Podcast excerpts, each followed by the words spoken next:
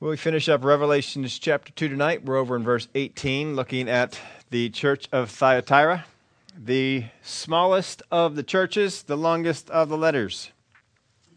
Interesting contrast. Not sure why none of these letters are really long, but this one just tends to be a, a, a little bit longer than the, than the other one. The most famous resident of the church of Thyatira, you probably know, though you may not know that they are a resident of the city come to you just in a little bit, though. In Acts chapter 16 and verse 14, now a certain woman named Lydia heard us. She was a seller of purple from the city of Thyatira who worshiped God. The Lord opened her heart to heed the things spoken by Paul. So that's one of the more famous residents we have of the city. It is a, a fairly small city. It's not too far from Pergamos.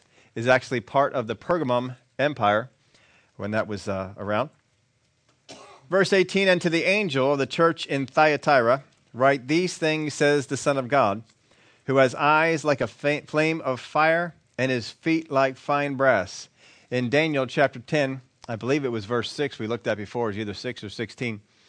when we pulled that out, we saw that this was the description we had of the Lord then.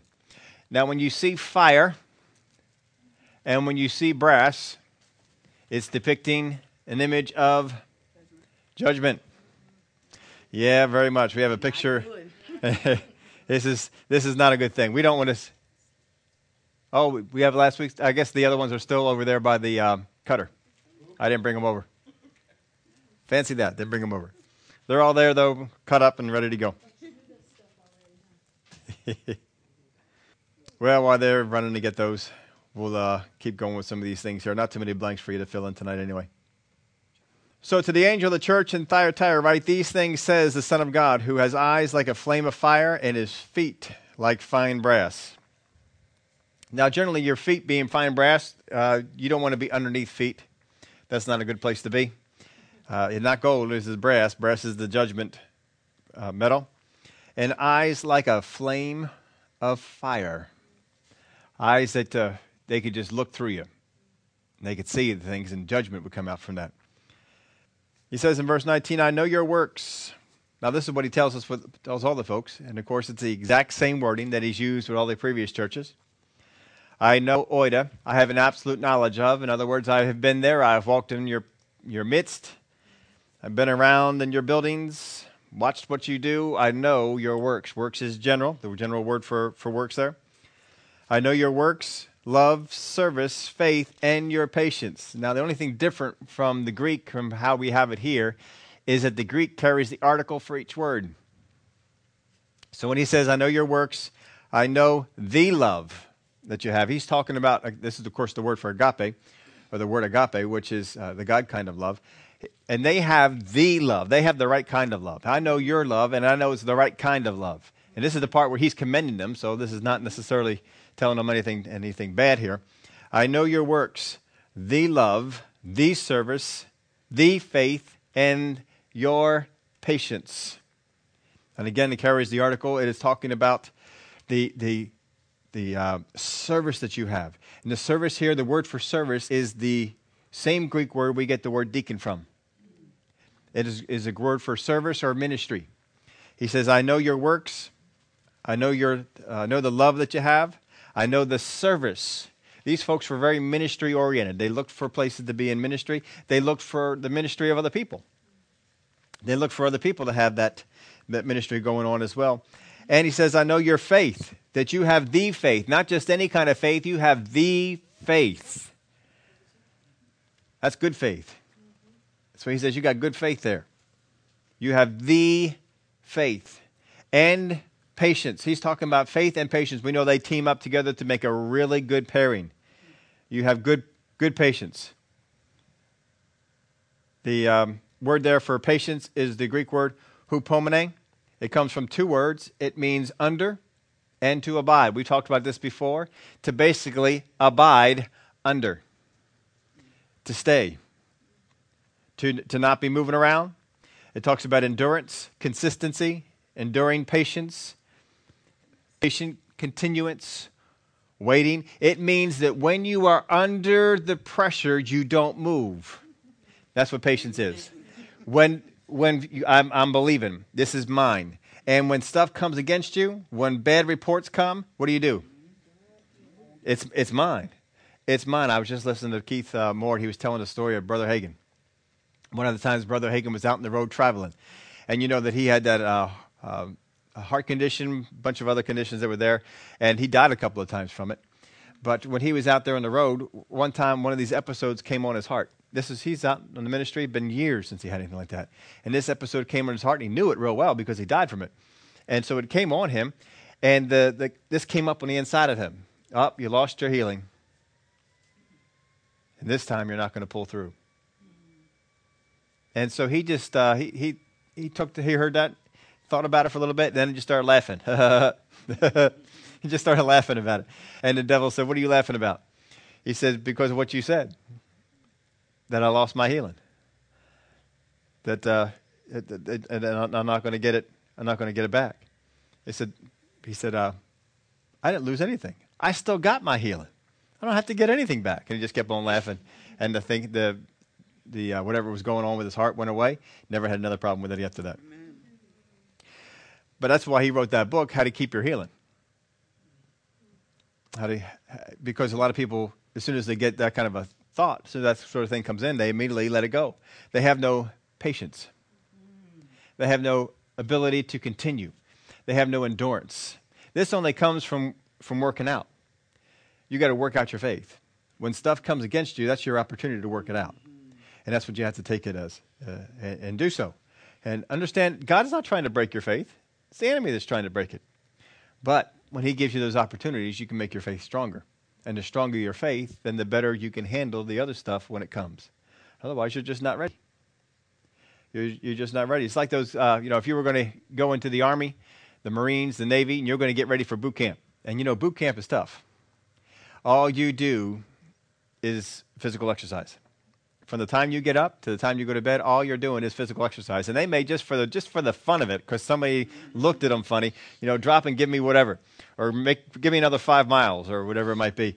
And they just give you all this sort of stuff to do. Uh, no skin off their back; they're not running with you. They just tell you to go. So if you go into boot camp and you aren't prepared and you aren't ready, what's going to happen? See, you know what's coming.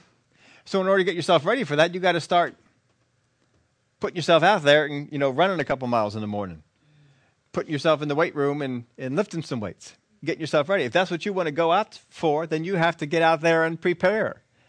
Well, just know God has said your faith is going to be tested. It is going. He's. He, I'm not testing it, but your faith is going to be tested. So get it ready. So he said these these folks they had the patience, they had the faith.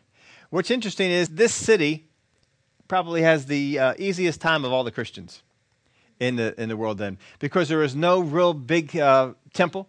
There was no great persecution. There was, uh, there was not a big center for emperor worship or anything like that. So, as far as all that was concerned, the, the church didn't have to go through a whole lot with that. But they still had it. And then we have the word for works repeated again. I know your works, love, service, faith, and your patience, and and as for your works, the last are more than the first. The last are more than the first. The word there for more means more in quantity, number, or quality. It's an increase. So he's saying your latter works are better in either their, their better quality or they are more numerous than they were at the beginning. Now, there's two ways to interpret this. And I'm not telling you which way it is because I don't necessarily know but there's two ways, two things that the that the uh, writer here could be referring to. First off, he could be saying you have grown and you have matured, and the works that you are doing now are better than the works that you did when you first began. That's one way he could be meaning it. The other one could be this: he could be saying the works that you are doing are better than the ones at the beginning, the first letter, which was the church of Ephesus, which was the largest of the churches, the most influential. And if he's referring to that, he's saying that your works are even better than those.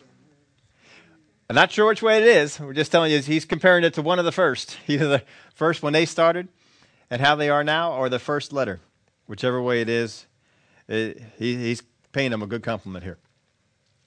Nevertheless, Now, of course, he has problems just about all the churches except for one or two. Nevertheless, I have a few things against you. You never want him to be against you.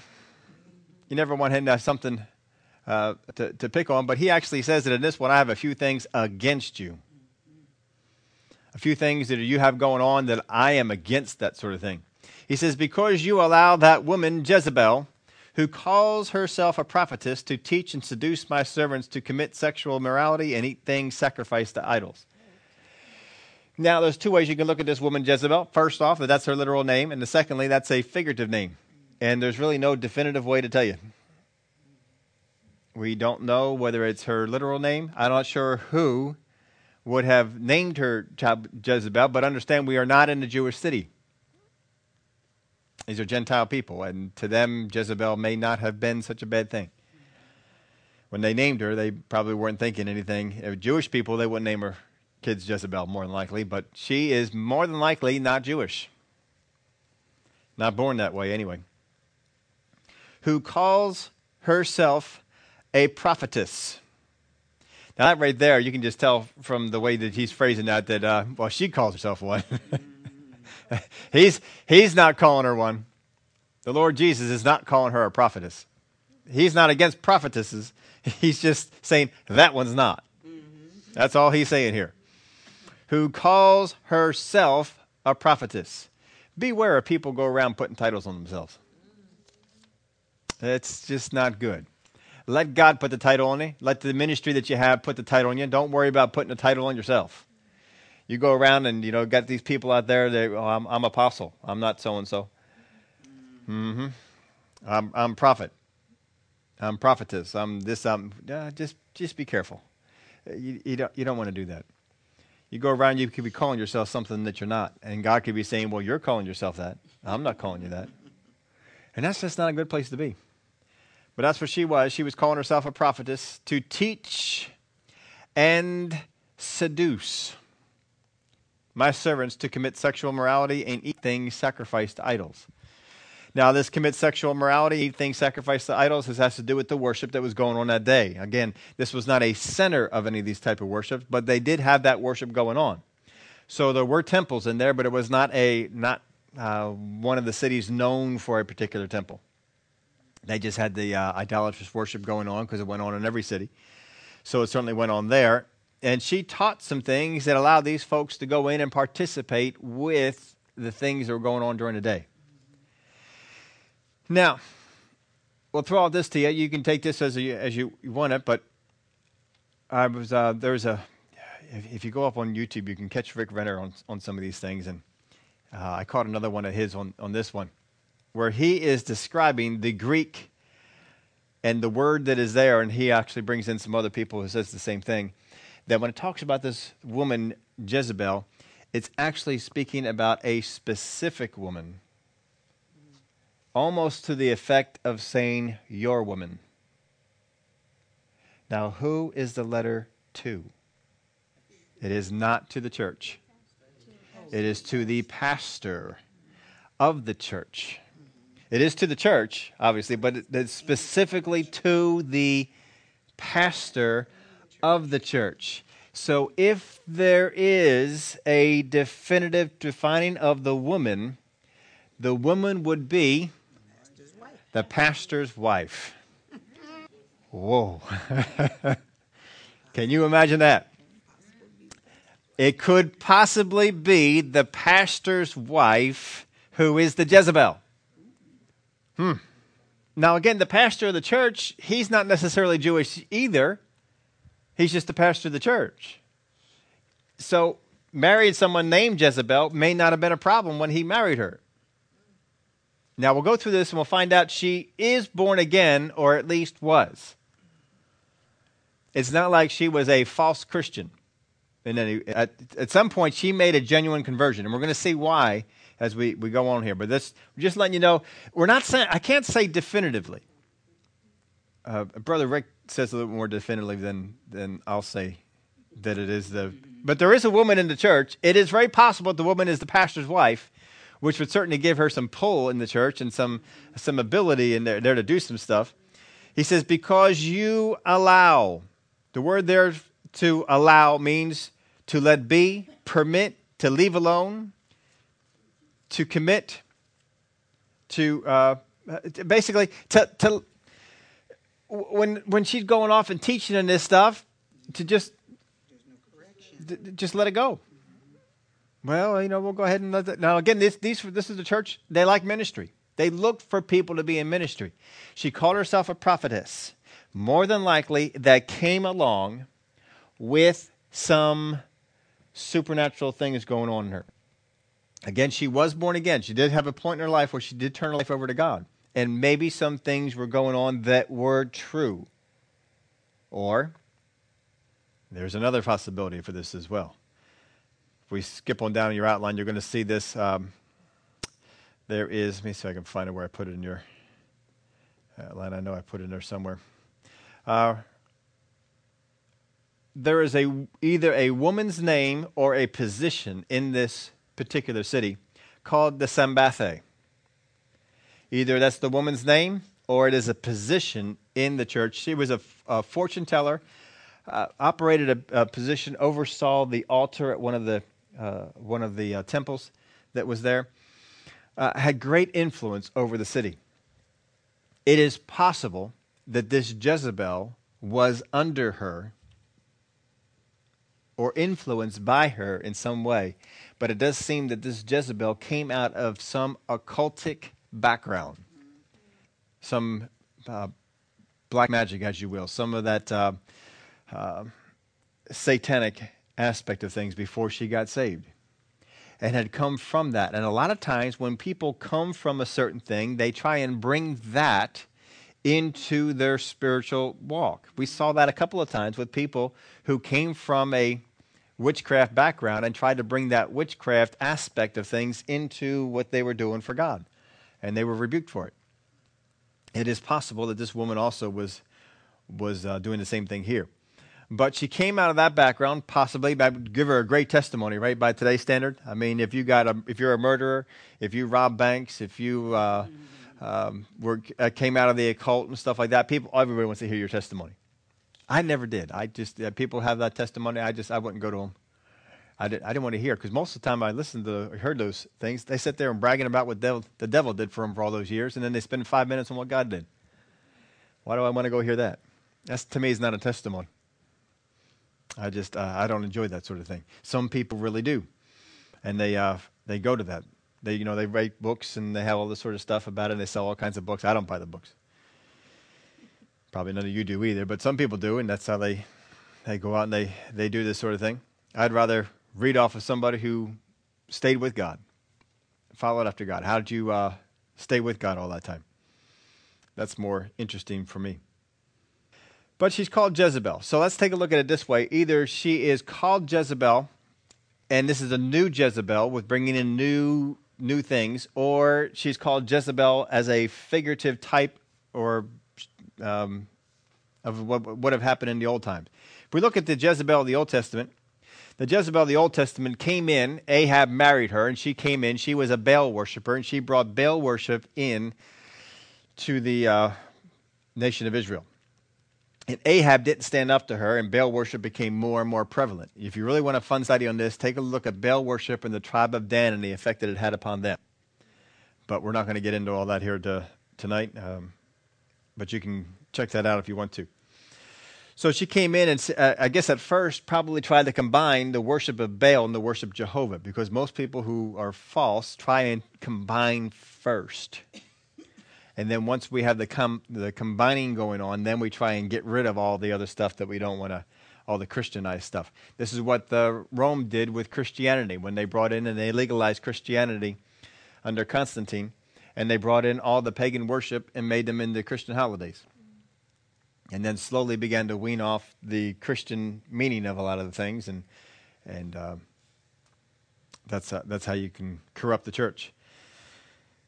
So the, she came in. She tried to combine the worship of Jehovah and Baal, it, but it, most of the time we see it, it seemed like Jehovah was kind of getting already pushed out. She in, she was an influencer of Ahab, strongly influenced Ahab. In fact, it's told us in the Word of God that she inspired him to do so much more evil than all the kings that were before. And she was the inspiration behind it. She was an, a manipulator and a murderer, and you see that in 1 Kings 21 1 through 16. She manipulated situations, she manipulated people, and she murdered anybody who got in her way. She tried to discredit any real prophet, including Elijah and others. She locked them up, would kill them, discredit them, whatever they would do. And this is the way that it always has been. We went over this before. People who cannot defeat you in the realm of ideas and discussion will try to discredit you. Should already tell you not to go after anybody like that. And then the last thing, she was prophesied to be eaten by dogs. And she was. Not a real good end for, a for anyone, uh, that matter. But this woman, she likely came, as we said, she likely came out of the occult and could have come out of Sambathe, either the office that was there, the whoever was in that office, or that particular person uh, probably flourished in the spiritual office of the church and likely had some supernatural aspects to what she did. There were probably some supernatural aspects and why she got the title of prophetess. There's probably something going on, and when people, you know, she could take that title, and people would see they saw something, and she could have brought, gone and dipped back into the occult area that she had been in. Don't know. Uh, her husband was was weak if he was the pastor, and um, didn't control her in the church. From the aspect that he was the pastor, he was supposed to keep tabs on what was being taught there, and he didn't do it. He was controlled by her. He was weak, and he was controlled by her. He did not. He let her do whatever she was going to teach in there, and you got to be careful about that. Uh, uh, the temptation is is continually uh, I, I, tell you, just, just from a pastor standpoint, the temptation is to kick out all guest ministers completely. Because if you kick them all out and you don't have any in, you don't have to deal with the, with the stuff that they teach. That's, uh, that's one way to do it. But that's not always the best way to, to go at it. So, you know, we keep trying to bring in uh, uh, people, but sometimes people come in and they teach something that either we're not sure about or is not right. We bring in people and they do things in the area of prophecy and they prophesy over people. I've told you before, when people start prophesying over folks, I don't care who it is, I'll go around and I'll check on people. Did that minister to you? Did that witness something to you?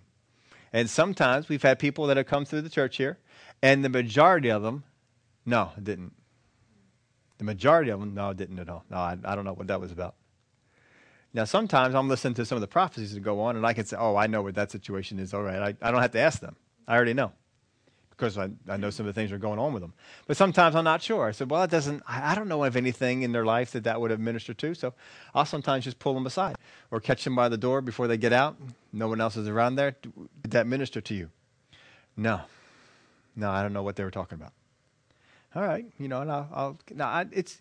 I'm not saying that they have to hit everything on there. You, sometimes you can miss it, and that's fine. That's fine. They're they're giving an honest uh, attempt, and it, and sometimes it goes beyond that. Uh, but you do have to be careful about it because folks like the prophetic. People are drawn to the prophetic. They like somebody to speak something to them by the Holy Spirit.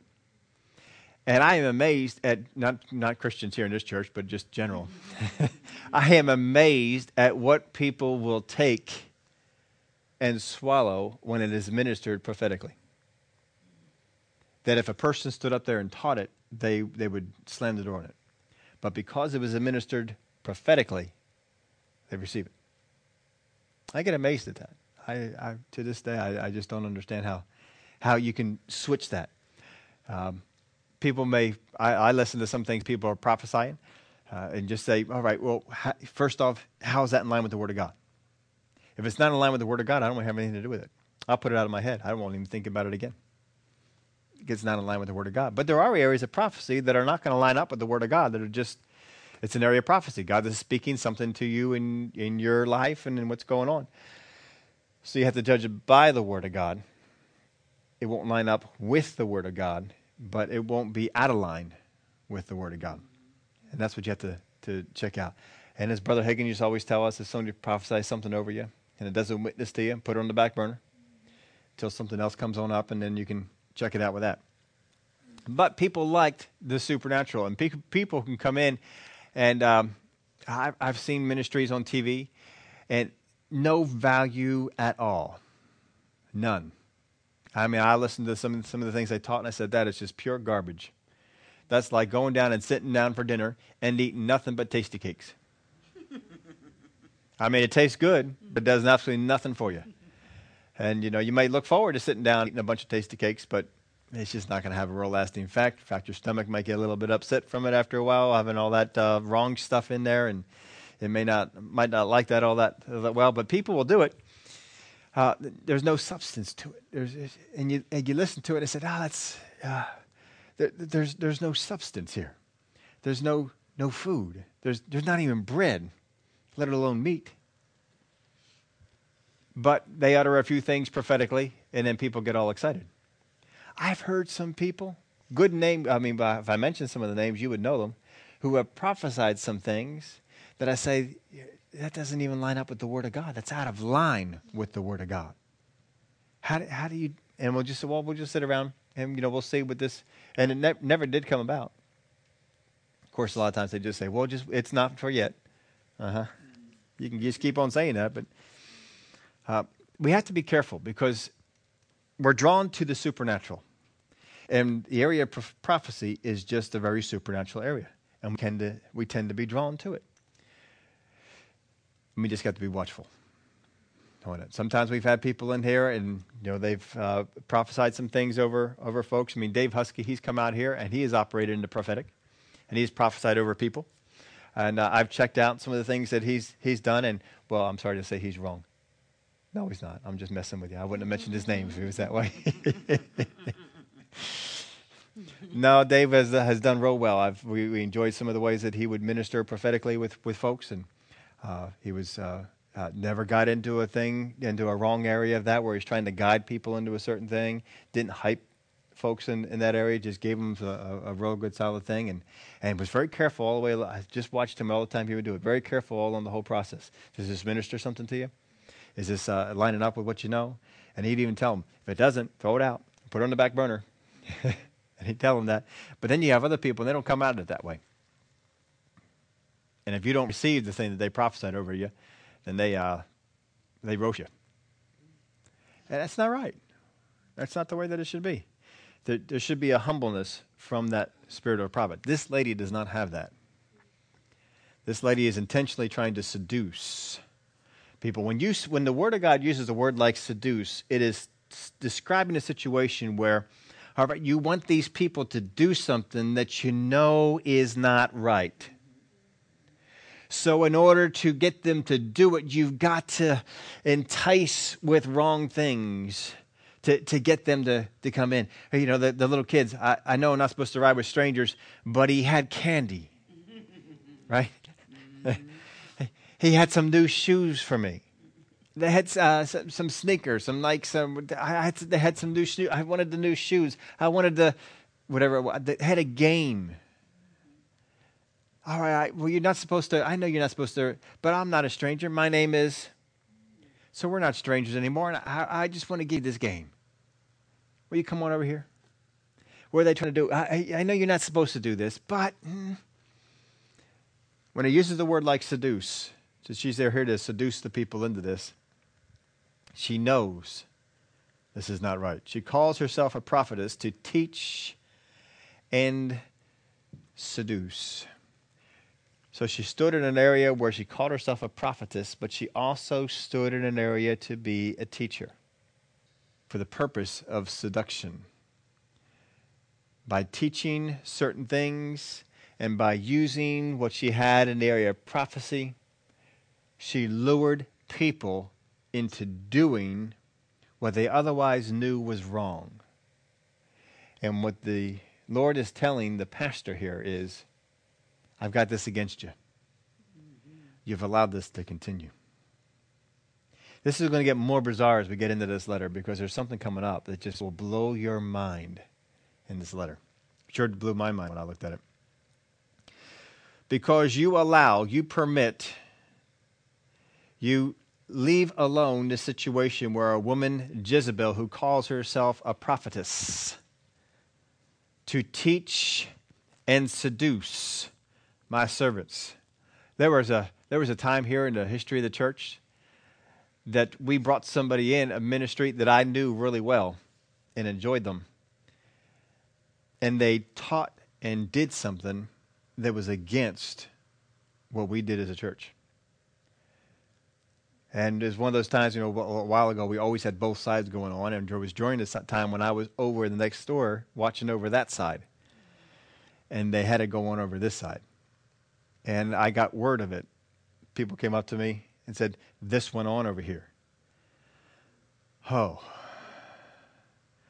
I was so shocked that friends of mine would have gotten involved with this and that they would have brought the church into it while I was not there. I was undergoing all that talk. But I knew you can't let it go. So I took my friends, I took them out to lunch, and I said, You did this last night. You won't do it again. You can do it wherever else you go, but here in this church, we don't do it. We don't go that way. And I said, I don't expect you to teach anything about how I am wrong in that. We had one more night, one more night to go in the meetings. We finished the night of the meeting. I stayed over here the entire time. I did not go next door and watch what was going on with the kids. I stayed here the entire time. We went through. It was a very subdued meeting. No one really knew why it was subdued. I knew why it was subdued. And they went on and they've never come back again. They're friends of mine. But that was wrong stuff. It was wrong things to get into. You, you can't let it go on. You can't let it continue. And it's, uh, it's, I'll tell you what, that's one of the harder things of pastoring a church is dealing with that. We've had people who've come into the church, we've had special meetings, and they try and bring their special things along with them. And that's not something you want to deal with in the middle of a service. But there are times we had to deal with that in the middle of a service. Uh, there was one time in particular, a person in the back started doing something that we don't do here, and I won't allow to go on here. And they went in the back and did it, and I went, got right on back there and got next to him and says, "We don't do that here." Really, I, I had to stop. Yeah, you got to stop and they stopped. And uh, I don't think we ever saw them again after that. That's okay with me. That's all right. It is more my role to protect what's here than invite more in. That's more my role. And so that's what we have to, to try and, and do. And I'll tell you what, it's, it's, you never get to the point where you're, you're, you're confronting these folks and you're always wondering, am I missing it? Am I sure that this is not that we're not putting the brakes on something that God wants to do. And uh, I mean, most times I am, but there are some times that I say, well, God, if, if this is something that you want to do and I'm resistant to it, please let me know because I don't want to put the brakes on something that, that should be going on. Um, but you just can't let it go on. These folks may have looked at it, may have wondered about it, but they let it go on. And then let it continue. And you have to um, uh, be careful. We had one woman who was in the church, and she gave out a lot of prophecies. And uh, a lot of them were very specific. And I'll tell you what, I kept tabs on her like you do not know. and I would tell her, I am checking up on you. I said, if you give a word out to somebody, just know I am on, I am on the phone to them. I am talking to them after the service. There was not a time she gave a word that I wasn't sure it was good, it was God, that I didn't talk to that person. Was that something? Yeah, it did minister to me. It is all right. and, uh, and I'll tell you what, she was on the on the ball. Uh, her methods were a little weird at times, but she was on the ball. She was she was uh, in line there, and that's what we had to. You, just got to keep keep track. You know, you got to separate the personality from the message sometimes, and um, that's not always the easiest thing to do. But you do have to watch that. So anyway, these these folks let this thing go on because you allow that woman Jezebel, who calls herself a prophetess, to teach and seduce. Well, if it's true that this was the pastor's wife, well, he wouldn't stop her from getting in the pulpit and teaching, I guess. Or, or teaching wherever it was that she was, she was teaching that and just uh, uh, ministering some of these things that would be, be going on. And hmm, you got to be careful. To teach and seduce my servants to commit sexual immorality. Now, he calls the people that she is teaching my servants. That even though they're going after her, falling into these things, committing to sexual morality and eat things sacrificed idols, what's he still call them? My servants. Hmm. Now, remember, back in the beginning of this, we saw that the, he, he calls these lampstands gold. And yet, all we're looking at is tarnish, it seems like. There's a whole lot of not so pretty stuff going on, but he still called them gold. To teach and seduce my servants to commit sexual morality and eat things sacrificed to idols. In other words, they were getting involved with all the things that were going on. Remember the labor unions that would meet in the temples, the uh, meat markets that were in the temples, the uh, prostitution that would go on in the temples. And she is somehow teaching doctrine along the lines of what Balaam, the doctrine of Balaam and the, the um, uh, Nicolaitans, that, yeah, go ahead and be part of the world.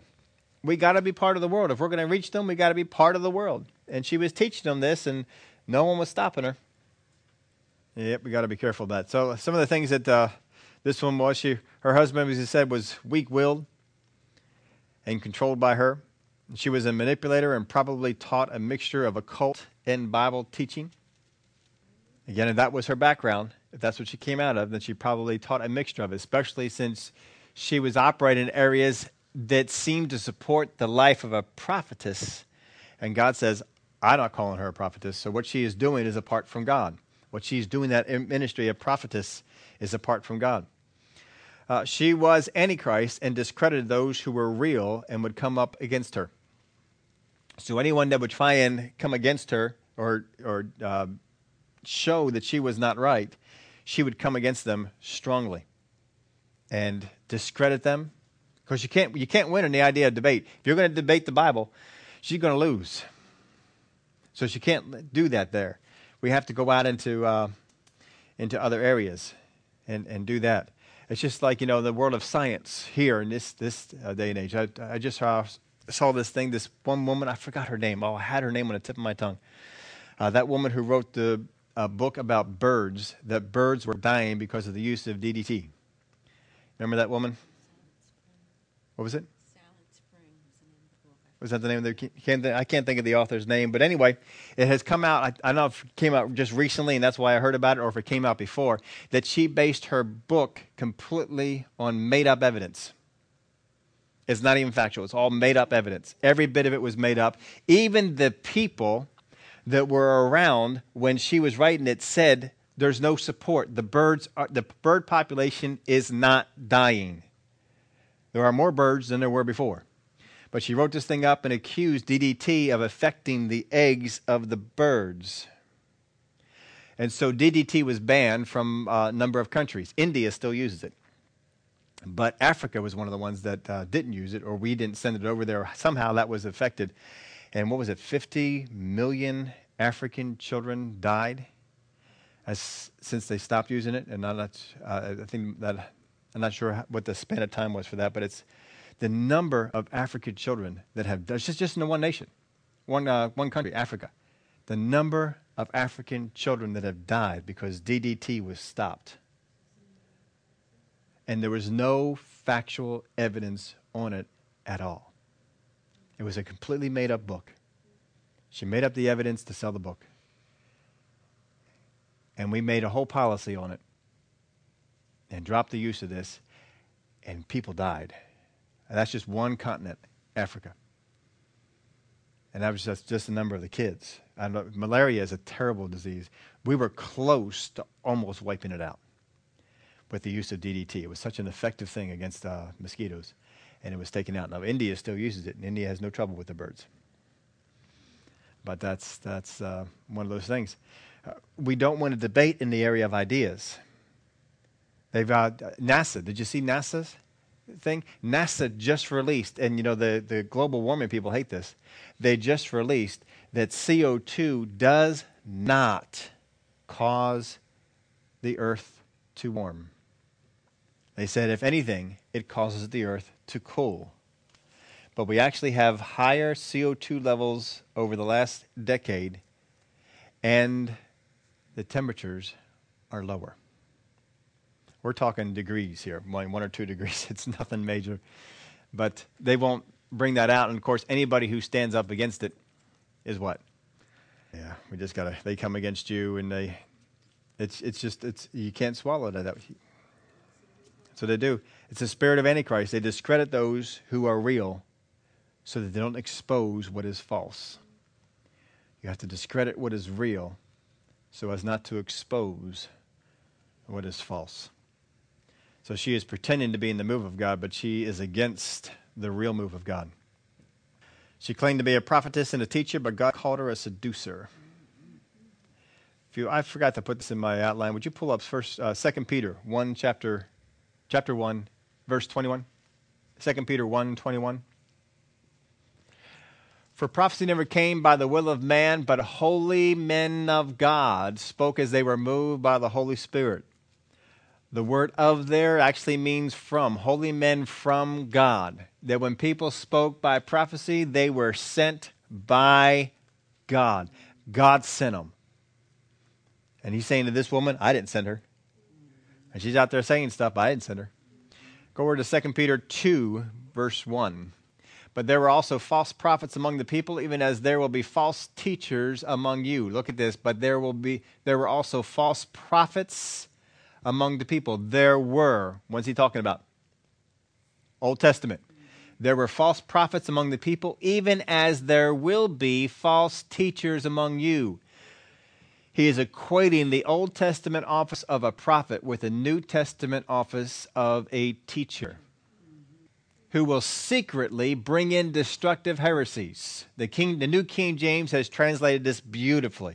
I could dig out the Greek, but I don't have to. The New King James put it all in there. If you compare it to the King James, you will see where the King James had problems and covered up a lot of the meaning of this. But we got the right meaning here. We're just going to go over that. Who will secretly bring in destructive heresies? When you bring in something secretly, it is because you know to, to, to bring it in openly would be wrong. And so we, we don't want to bring it in secretly because uh, I'm trying to smuggle it in. You're somebody who smuggles something across the border. I know it's with me, but I am trying to secretly bring it in. It's not a mistake. It's a deliberate attempt to bring it in. Anybody see that article? I put it up on Facebook. I just came upon it. The uh, Eagle Scout who um, drove up to the school, he's a senior. Uh, great student, great student in, the class, and an active church member, the article goes over. He was out skeet shooting with his buddies the day before and left in his truck the gun he was using and pulled into the high school.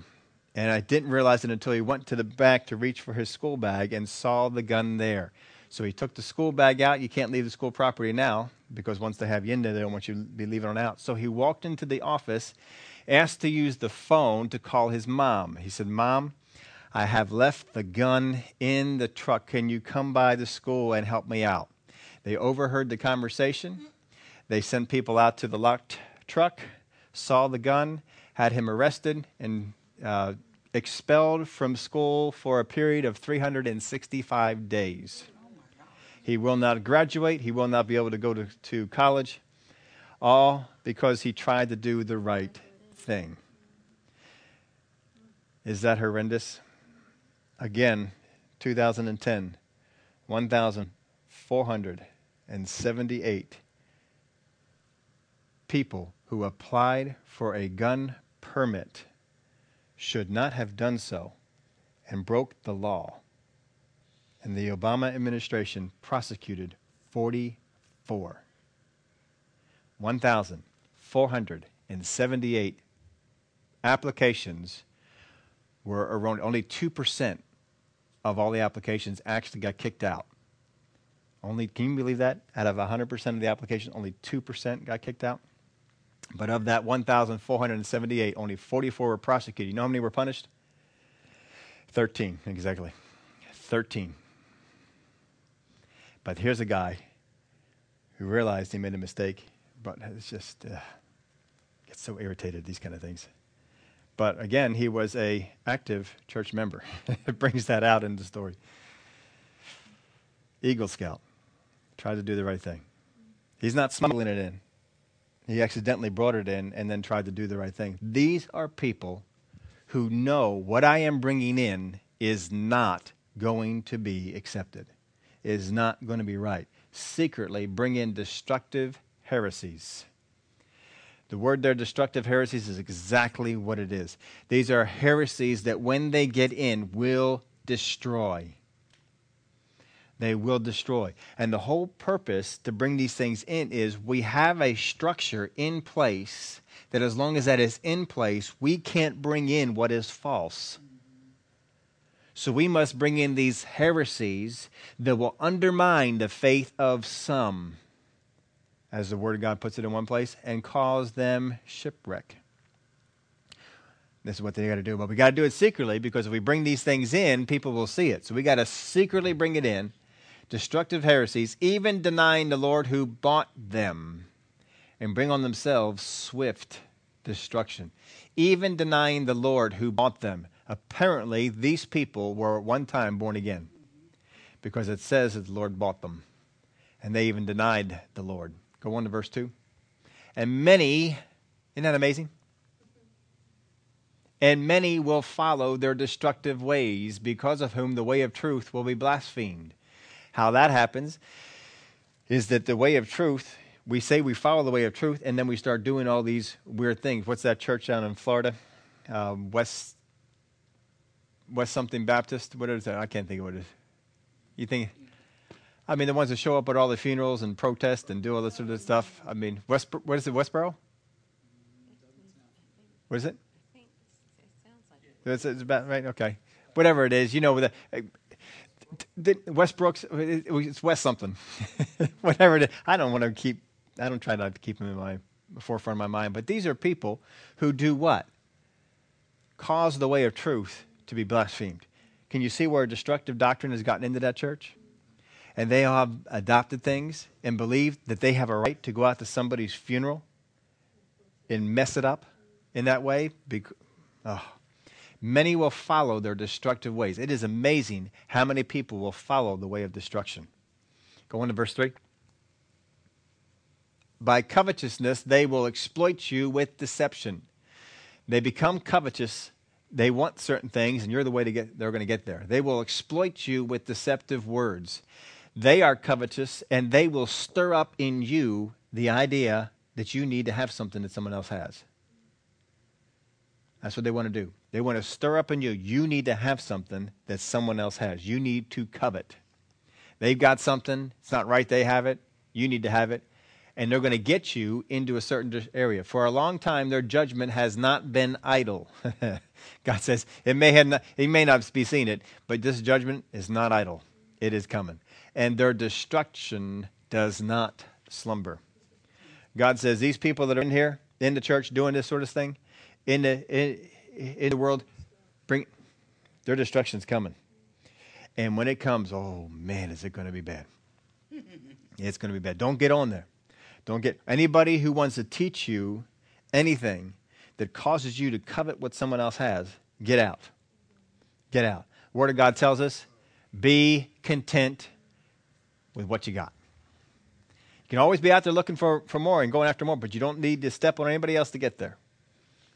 God can bless you and he can bless the person next to you just as much. He is he's a big God. And just because the person next to you is rich and the person on the other side of you is rich doesn't mean you can't be. Just because they have stuff doesn't mean you can't have stuff. God has a whole lot of stuff. And he's got a big world. And he wants to where's Burrow? Yeah, there you go. He's got a, a big world to tap into. You let him do it. Verse uh, 21, Revelation chapter 2. This is something. And I gave her time to repent. What does that tell you? Mercy, but she was born again. She was born again. She made a conversion. It was genuine. I gave her time to repent. I gave her time to, to turn around from that, of her sexual immorality, and she did not repent. Now, if it's true that this is the wife of the pastor, and he's saying of her sexual immorality, whether it's spiritual or figurative, whatever I've heard one person say, whatever whatever affects you spiritually will eventually affect you physically. And I gave her time to repent of her sexual immorality. God gave her time, even though while she was there, she's bringing other people into this stuff. And she did not repent. What does, when you read this, what does that, what does that tell you about the time? To me, it means time's up. I gave her time. That's past tense, isn't it? He doesn't say, I'm giving her time. He said, I gave her time to repent. of her sexual morality, and she did not repent. I think it's over for her. I think it's done. At the time of this letter is written, it's done. So I think she's done. Indeed, I will cast her into a sick bed that is properly translated. If you have a King James Bible, it says, I will cast her into bed. No. Properly translated this way I will cast her into a sick bed of those who commit adultery with her in great tribulation, unless they repent of their deeds. So I'm going to cast her into sick bed, and those who commit adultery with her into great tribulation, unless they, who's the they? Those who followed her. I think her fate's already done. But those who follow her, if they don't repent, then they're going in the same place she is. So they, get, they still got maybe a little bit more time. I will kill her children with death. What children? Well, the people that are born of the whatever it is that she's teaching. The people that are coming after her. Because a lot of times when you see this kind of a false teacher get into a church, people gravitate to that person. And if you come against that person, you've got the wrath of all those people. Those are her children, in other words. Those are the ones that are saying, I don't care what's right. You're coming after my uh, uh, person I, I, I like. Mentor, there you go. I will kill her children with death, and all the churches shall know that I am he who searches the mind, minds and the hearts. I am the one who searches the minds and the hearts. He searches both. And I will give to each one of you according to your works. I see what you're doing. I know which way you're followed after. And I'm going to give to you unto your works. If you followed after this lady, this is where you're going. If you did not, so be it. Now, here is a really confusing verse. Now, to you, I say. Who's he speaking to? The messenger, right? Now, to you, I say, and to the rest in Thyatira, as many as do not have this doctrine. So here's the one group over here, those who follow after what this gal's been teaching, and here's this one over here who don't. Now, to you I say, what does that tell you about the pastor? Look at it. Let me read the whole thing. Now to you I say, and to the rest in Thyatira, as many as do not have this doctrine. It means the pastor don't have this doctrine if it is true that it's the pastor's wife, can you imagine the pastor's wife having this doctrine and him not? That she exercised control over him, but he did not swallow the doctrine. I think it's, I think it's just absolutely amazing. So that's, that's why I'm not quite sure that it could be the pastor's wife with that. Brother Rick is far more definitive on that than I would be. Who have not known the depths of Satan, as they say, I will put you no, I will put no other burden. I will put you, on you no other burden. So the pastor is not involved with this, as far as we can tell. He's um, from this scripture. He's pretty much not involved with this particular teaching, but he's not stopping it. He hasn't bought into it, but he hasn't seen fit to stop it. Those, as many as you do not have this doctrine, who have not known the depths of Satan. Interesting word here who have not known the depths of Satan. False teachers always offer something deep or something not known by others. False teachers always offer something deep or something not known by others. They always have a unique doctrine. They always got to come along with something new. Well, no one else has ever taught this before. No one else has ever saw this before, but I've seen it. Be careful and you can come out with some deep teaching. We, we got some teachers out there, and they teach some deep stuff, but it's all consistent with the rest of Scripture. But when you got somebody who wants to teach you something deep, it's out of one verse of Scripture, and no one else in the Word of God has done it. Mm-mm. He says, "I will put no other burden. I will put on you no other burden." In other words, you've resisted this, so that's good. I'm not going to put that kind of a judgment on you that I'm putting on them. But hold fast what you have till I come. So take what you got. Remember all the good stuff that they said. I know your works. I know the, the love that you have. I know the faith that you have. I know the patience that you have. He says, hold on to what you got. What you got is good. Hang on to that. Can you imagine in this type of an atmosphere with this kind of false teaching going on and a prominent person in the church teaching it, some people gravitating to it, some people not. In the midst of that, They got people with real genuine faith, real genuine love, real genuine patience. I think it's amazing. But hold fast what you have till I come. And he who overcomes and keeps my works until the end, to him I will give power over the nations. They will rule. He shall rule them with a rod of iron. They shall be dashed to pieces like the potter's vessels. And I also have received from my Father.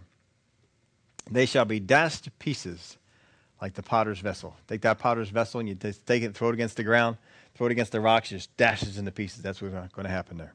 Same kind of picture you get from Daniel when the rock lands on the image. And I will give him the morning star. That's a very confusing part of the, the letter here. I will give to him the morning star. Now, the morning star, uh, we see that a number of times, it's referring to Jesus as the, as the morning star. Uh, but you know that the morning star also has reference to Lucifer? Yeah. And you have to get into some of the Latin to see some of it, but uh, there is a reference in, in, in, the, in the word that once you see some of the translations of it and such, that seems to call him the morning star as well. So it, now you can translate it one way or the other. Either it's the Lord Jesus or it's Satan. So if you, if you look at that as being the Lord Jesus, he's saying, I'm going to give you part of me you're going to get a part of me, and that, that's real, real good.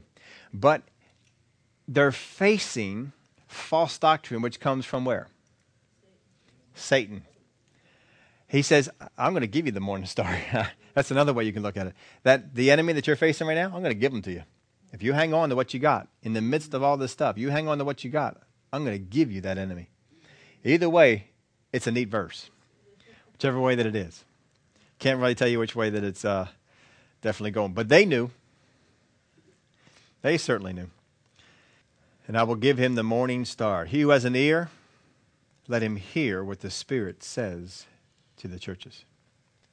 He who has an ear, let him hear what the Spirit says to the churches. This verse 28, I will give him the morning star.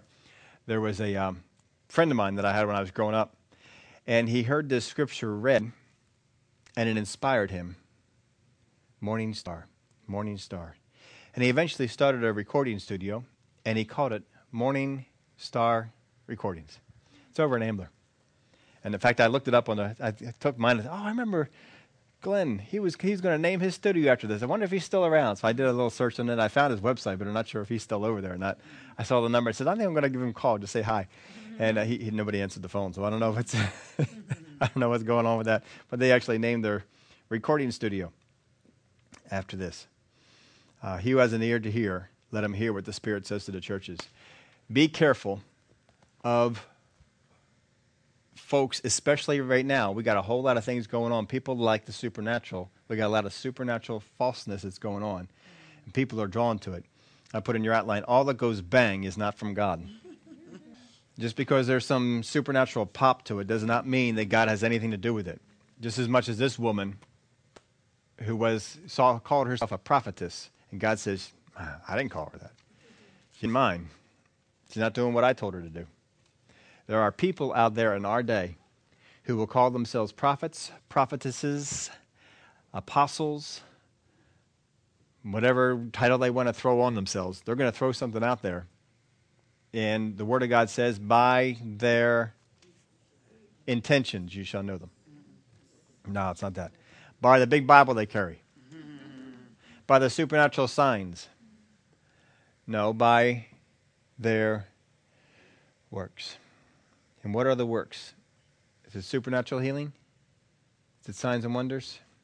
The works are real evident faith, hope, patience, long suffering, gladness, goodness. Those are things you can't imitate. You look for the people that have those as traits. You look for those people that are that way when they're in the pulpit and that way when they're out of the pulpit. They're that way when they're ministering under the anointing of God and that way when they're not under the anointing of God. That's the people that are genuine. The people that are one way when they're under the anointing, supposedly, and another way when you see them out in the street, when you're interacting, that's not the right thing. By their works, you will know them. A lot of times, Christians are judging people by the works that they do under the lights of the stage. And we're not supposed to be doing that. That's why we fall into error. That's why we go into the wrong direction. Father, we thank you for the help that you give us. You knew just as you wrote this letter to these folks that there are going to be some churches out there, maybe they're not facing all that greater persecution, but they are facing some terribly awful wrong teaching that is setting out to undermine the very foundation. They need to be on guard against that. And in the midst of false teaching going on around like that, in the midst of all this, came real, genuine, true faith, real, genuine, true love. That some people had these in them and some people did not. Some people had picked up this doctrine, this false doctrine, and some people did not. And you showed us that there was a real strong division between those who did and those who did not participate. And those who did not participate in the false doctrine had some real genuine stuff going on. Father, I thank you that you help us to pull out what is false and to pursue what is true. To have works that are worthy of you. That when you say, I know your works, that you can say some good things about us. We look forward to that. We thank you for the letters to the churches, the letters to us that we can learn from. In the name of Jesus, we pray. Amen.